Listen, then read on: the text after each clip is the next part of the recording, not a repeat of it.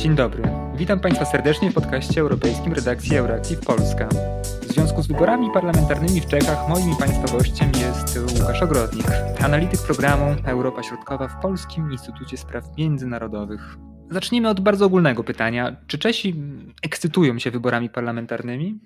To, to faktycznie no, wybory w ostatnich tygodniach zdominowały media w Czechach, no to jest jednak wydarzenie, jeżeli chodzi o, o wybory do tej niższej y, izby parlamentu sniemowny, to są raz na cztery lata, no chyba, że się przedterminowe zdarzają. Ta, taka sytuacja no, ostatnio nie miała miejsca, bo w 2017 roku wybory się odbyły. No, spekulowano, czy nie będzie przedterminowych wyborów z tego względu, że yy, przypomnę, że Andrzej Babisz rządzi w ramach rządu mniejszościowego, więc musiał starać się też o głosy na przykład komunistów, którzy udzielili e, wotum zaufania rządowi Babisza. Nie trwało to krótko, ponieważ to 9 miesięcy e, około po, po tych wyborach w 2017 roku udało się zdobyć wotum zaufania koalicja ANO czy SSD z poparciem właśnie komunistów, tak? Więc jakby zdobycie tych 101 szabel, tak, w 200-osobowej izbie poselskiej, no to, to, to w tym wypadku to było karkołomne wydarzenie. I tak, jest, jest ekscytacja w Czechach, jest polaryzacja, jest negatywna kampania, obustronna w zasadzie. Więc tak, temat wyborów zdominował debatę publiczną i, i medialne doniesienia w Czechach ostatnich tygodni.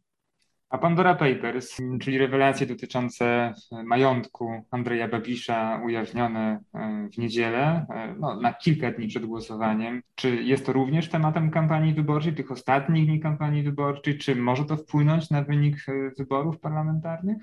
Ostatnich dni na pewno tak. To rzutem na taśmę ten temat się pojawił. No, Babisz zresztą wskazuje, no to nie jest przypadek, e, drodzy wyborcy, że Pandora Papers akurat kilka dni przed, przed wyborami wypłynął. Tak, to znaczy to może być problematyczne dla Andrzeja Babisza. To nie jest coś, co zatopi jego szanse, coś na kształt afery byłego premiera Węgier Giuccianiego, kiedy wyciekło nagranie e, słynne o kłamstwach pre, pre, premiera Węgier, e, co, co faktycznie później partia e, socjalistyczna węgierska no to pikowała w sondażach. Z tego względu tutaj to, to oddziaływanie będzie umiarkowane, że Babisz no, cieszy się, no, no i zasłużenie opinią Krezusa, jest to jeden z najbogatszych obywateli czeskich regularnie pojawia się na listach Forbesa e, na najbogatszych obywateli świata, więc e, kupno e, jakichś luksusowych chateau, to chociaż jak dziennikarze się przyjrzeli, to nie są raczej zamki w naszym mniemaniu jakieś gotyckie z, z zwierzami, tylko bardziej wille, tutaj warte, jak to się wycenia około 15 milionów euro na, na Lazurowym Wybrzeżu, więc e, to samo w sobie nie jest problematyczne. Tak? To, to nigdy nie był skromny człowiek, e, kojarzony e, też z jakąś transparentnością czy wysokimi standardami. To jest człowiek, który bardziej jest utożsamiany ze skutecznością polityczną, z hasłem będę rządzić Czechami jak, jak firmą. Natomiast to może być problematyczne pod względem wiarygodności politycznej. E, Andrzej Babisz, idąc do wyborów w 2013 roku, w 2017 roku, jako ten e, antykorupcyjny czempion e, walczący z, z układem, mówił, że trzeba się rozliczać no, w danym państwie. Jestem przeciwny spółkom offshore. Jestem za takimi jakimiś transparentnymi standardami funkcjonowania państwa i systemu podatkowego. Więc w kontekście jego wypowiedzi kampanijnych, Y, no to, to jest problematyczne. Andrzej Babisz mówi tak, no to było dawno temu. Może nie dawno temu i nieprawda, ale dawno temu, to znaczy w 2009 roku, czyli zanim wstąpiłem do polityki. Chociaż niektórzy dziennikarze zwracają uwagę, że no, takie praktyki y, kupna za, za pośrednictwem spółek typu offshore, no to Andrzej Babisz uskuteczniał też, będąc już w polityce. To może zaważyć na jakimś tam nie wiem, maksymalnie chyba kilku punktach procentowych, no ale w wypadku, kiedy jest dosyć wyrównany wyścig, tak, i, i, i przez ostatni rok w zasadzie opozycja nadgoniła tą różnicę i sondażowo ta walka wygląda, wygląda na, na, wyrównaną, no to, to Pandora Papers no, może być jakimś takim czynnikiem, to nie jest game changer, tak? ale, ale, ale na tej ostatniej prostce to może zaważyć o, o tym zwycięstwie. A no proszę powiedzieć, jak zmieniły się Czechy w trakcie tej, i czy w ogóle zmieniły się Czechy w jakikolwiek sposób w trakcie tej czteroletniej kadencji od wyborów w 2017 roku? Andrzej Babisz jest klasyfikowany jako polityk populistyczny, co z pewnością ma jakieś przełożenie na, na rzeczywistość społeczną, polityczną Czech. Wiele się zmieniło, czy nic się nie zmieniło w tym kraju w ciągu ostatnich czterech lat? To znaczy erę Babisza bym trochę poszerzył, ponieważ Andrzej Babisz współrządził wcześniej w rządzie socjaldemokratycznego premiera Bogusława Sobotki. Te cztery lata były, były no, no powiem truizm tutaj, ale przez pandemię no to nie, niecała połowa tej, tej kadencji.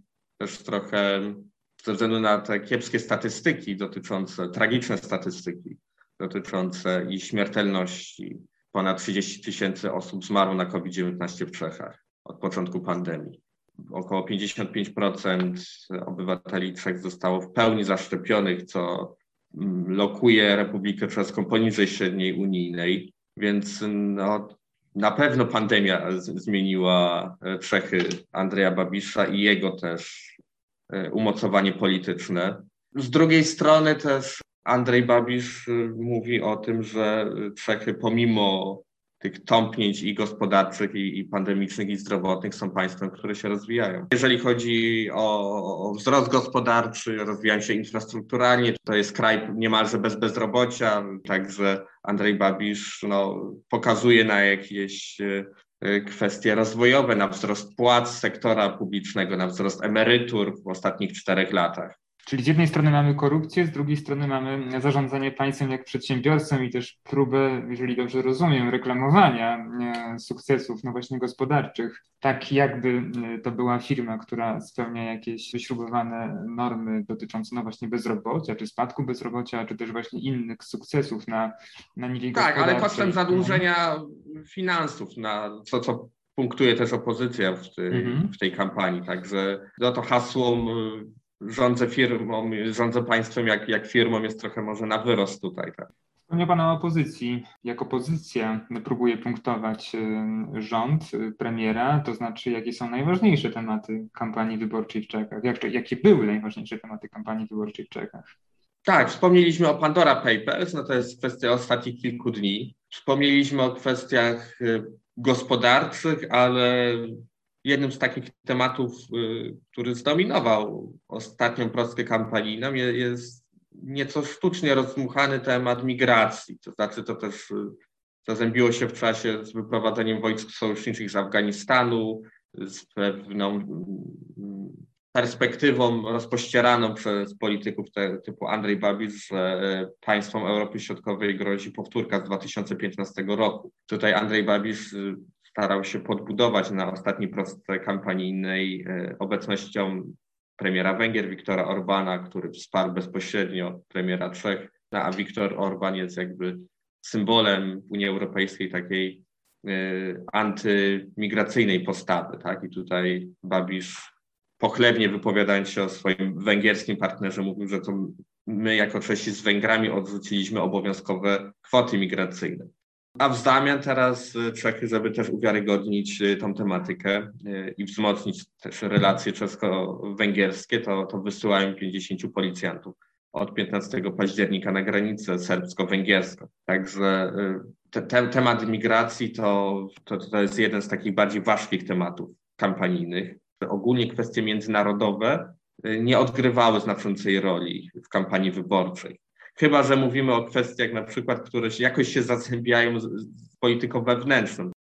I jest to też polityka unijna, klimatyczna polityka unijna.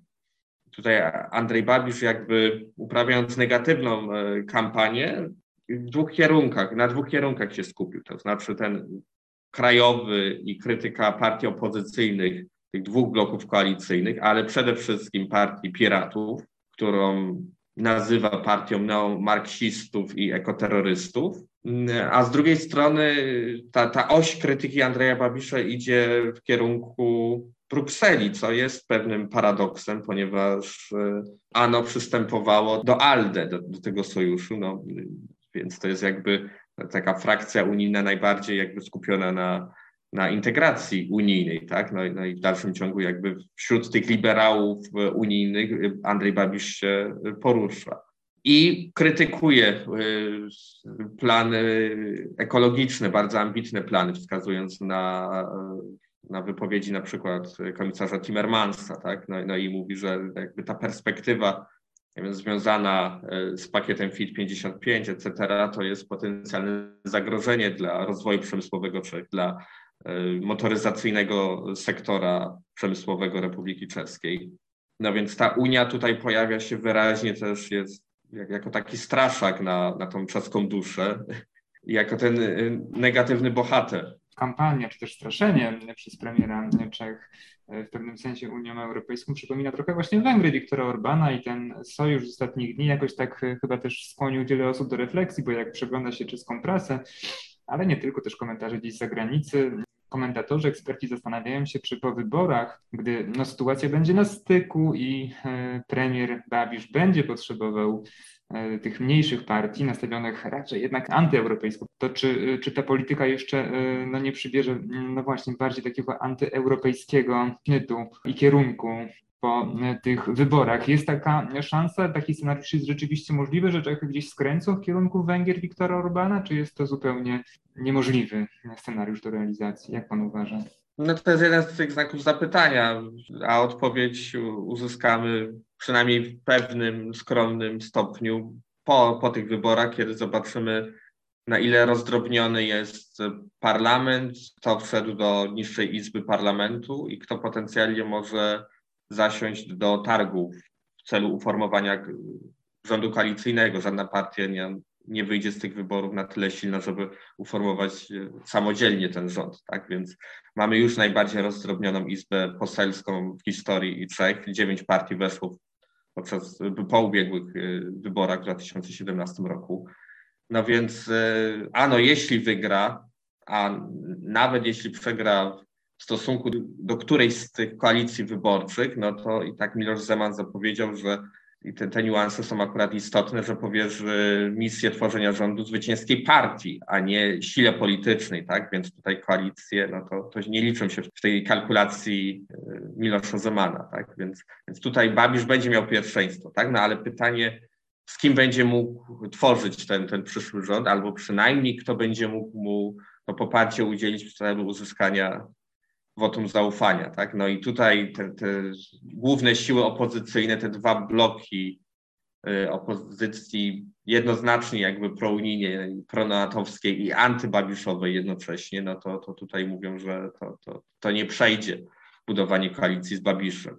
Więc y, tym języczkiem uwagi mogą być te mniejsze partie. No ale tutaj znowu jest dla nich y, groźba, że no nie przekroczą 5% progu wyborczego. Więc jeśli dotychczasowy koalicjant, Partia Socjaldemokratyczna albo y, komuniści, jeżeli nie przekroczą tego progu, no to, to Andrzej Babisz ma problem. No i wtedy na przykład zostaje pewniak, który wejdzie do parlamentu, czyli skrajnie prawicowa SPD.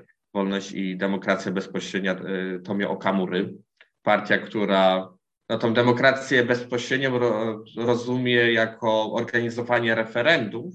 I w tym wypadku to referendum, y, jedna z propozycji dotyczy dalszego, dalszej obecności Czech w Unii Europejskiej i NATO.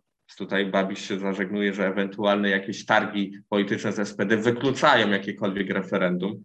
I Babisz to aż tak antyunijny nie jest, bo pokazuje na przykład Brexitu jako ten negatywny przykład jakby obecności, czy w tym wypadku wychodzenia z Unii Europejskiej. No, no ale z drugiej strony też e, Andrzej Babisz mówi, że nie widzi siebie w, w ławach opozycyjnych i że ewentualne przejście ANO do opozycji oznacza koniec jego kariery politycznej. A chciałem zapytać o dwie kwestie jeszcze. Pierwsza z nich to sprawa opozycji. Wspomniał Pan o piratach. Piraci są bardzo wysoko w sondażach, a nawet był taki czas y, kilka tygodni temu, gdzie zdaje się byli na prowadzeniu. Chciałbym poprosić Pana o to, żeby Pan y, powiedział, co to w ogóle jest za partia, bo jest to partia, która kiedyś była kojarzona z postulatami dotyczącymi legalizacji marihuany czy, czy innymi tego typu sprawami, natomiast zdaje się, że jest to partia, która no, poczyniła pewne zmiany również w swoim wizerunku zarówno tym wizerunku dla wyborców, jak i wizerunku samego lidera oraz tych najważniejszych polityków. Czy moglibyśmy kilka słów na temat piratów powiedzieć? Tak, no, Piraci to jest partia, która zburzyła mit ANO jako partii nie do pokonania. Spojrzymy na sondaże 2-3 lata temu, no to było ANO i długo, długo nic. I wtem w pierwszej połowie tego roku przez kilka miesięcy faktycznie Piraci, ale tu należy dodać właśnie Piraci w ramach jednej z tych koalicji, z, z tych dwóch bloków, ponieważ e, doszli do wniosku, że żeby właśnie e, zmienić też swój wizerunek na taki bardziej centrowy, odpowiadający wyborcy, no niekoniecznie właśnie e, dążącego do legalizacji marihuany czy wielkie, większej wolności w internecie, to tutaj weszli w sojusz z partią samorządowców, burmistrzów i niezależnych, partia STAN Witara Kuszana i tutaj taki tandem tych dwóch liderów poszedł do wyborów, Widera Kuszan i Iwan Bartosz, czyli lider piratów. No co też e, dosyć poirytowało Andrzeja Babisza, ponieważ ci piraci, oni dotychczas służyli jako taki wygodny chłopiec do bicia właśnie i, i ze, ze, strony Andrzeja Babisza, no i też wspominałem o tej bardzo negatywnej retoryce z, z jego strony jako neomarksistów, którzy tutaj no, to Czechy na zatracenie prowadzą. No i się okazało, że w tych ostatnich kampaniach, w tych ostatnich w tych ostatnich debatach przedwyborczych, to zazwyczaj Widra Kuszan, czyli lider stanu się pojawiał, partnera piratów. W tych, w tych y, sondażach to był często zwycięzca tych, tych debat, tak? To, to jest jeden z tych czynników y, wpływających na, na ten wizerunek partii. Tak? Natomiast y, Piraci spadli w czerwcu tego roku sondażowo na drugie miejsce, a później na trzecie miejsce. Więc jeżeli chodzi o tą ostatnią prockę, te ostatnie sondaże z, z przełomu września i października, to mamy ANO dalej faworyt tych wyborów, aczkolwiek niepewny. Później mamy ten blok koalicyjny trzech podmiotów prawicowej ODS, kadeków ludowców, czyli KDU-CSL i liberalnej partii TOP 09. I ten blok jakby wyprzedził piratów, tak? Chociaż właśnie piraci po raz pierwszy pokazali, że ano nie może być tak komfortowe, jeżeli chodzi o, o, o, o to poczucie zwycięstwa. Tak? Natomiast jest to partia, jeżeli mówimy o, o piratach, która faktycznie przeszła pewną drogę od takiej partii antysystemowej, y, mającej na sztandarach legalizacji marihuany, osób związanych z sektorem IT. Ta partia już jest od tych czterech lat w polityce, jest w tej machinie parlamentarnej i nie tylko. I tutaj udało się no, pozyskać pewne, pe, pe, pewne punkty polityczne, aczkolwiek no, Iwan Bartosz y, te, te, te też wizerunkowo nie jest takim kandydatem na premiera, które, który reprezentuje wyraźne poglądy i bezmienne poglądy. To też na przykład w kampanii wyborczej było mu wytykane, że jak to jesteście tak prounijną partią jak Iwan Bartosz, wątpił, czy Czechy powinny przystąpić do Unii Europejskiej w 2003 roku. To znaczy wątpił wtedy, tak, no bo rok później Czechy przystąpiły, tak, więc tutaj też, też jest e, takim wygodnym obiektem ataków, e, jeżeli chodzi o jego poglądy i, i zmienność tych poglądów. Z antyestablishmentowej partii piraci stali się no, częścią mainstreamu politycznego i to jest chyba największa taka ewolucja tej partii. Ostatnia kwestia to perspektywa Warszawy. Jesteśmy w trakcie od kilku tygodni, a tak naprawdę o wiele dłużej, sporu o Turów. Z tego co mi wiadomo, bo też o tym pisze prasa, czy piszą media, w Czechach sprawa Turowa nie jest jakimś specjalnie ważnym tematem kampanii wyborczej. Natomiast zastanawiam się, czy z perspektywy Warszawy, rządu w Warszawie, lepsza jest opcja pozostania premiera Babisza na stanowisku, czy jednak zmiana e, w rządzie i, i być może szansa na jakiś nowy początek w relacjach, bo ostatnio te relacje są coraz bardziej napięte. No z tego względu, że tak jak pan redaktor stwierdził, Turów nie odgrywał w zasadzie jakiejkolwiek roli w tych trybach kampanijnych, no to też trudno tutaj wyrokować, że to będzie miało jakieś znaczące przełożenie, to znaczy uformowanie nowego rządu bądź ewentualna zmiana e, premiera na, na kwestię negocjacji, jeżeli chodzi o wydobycie w kopalni Turów, tak?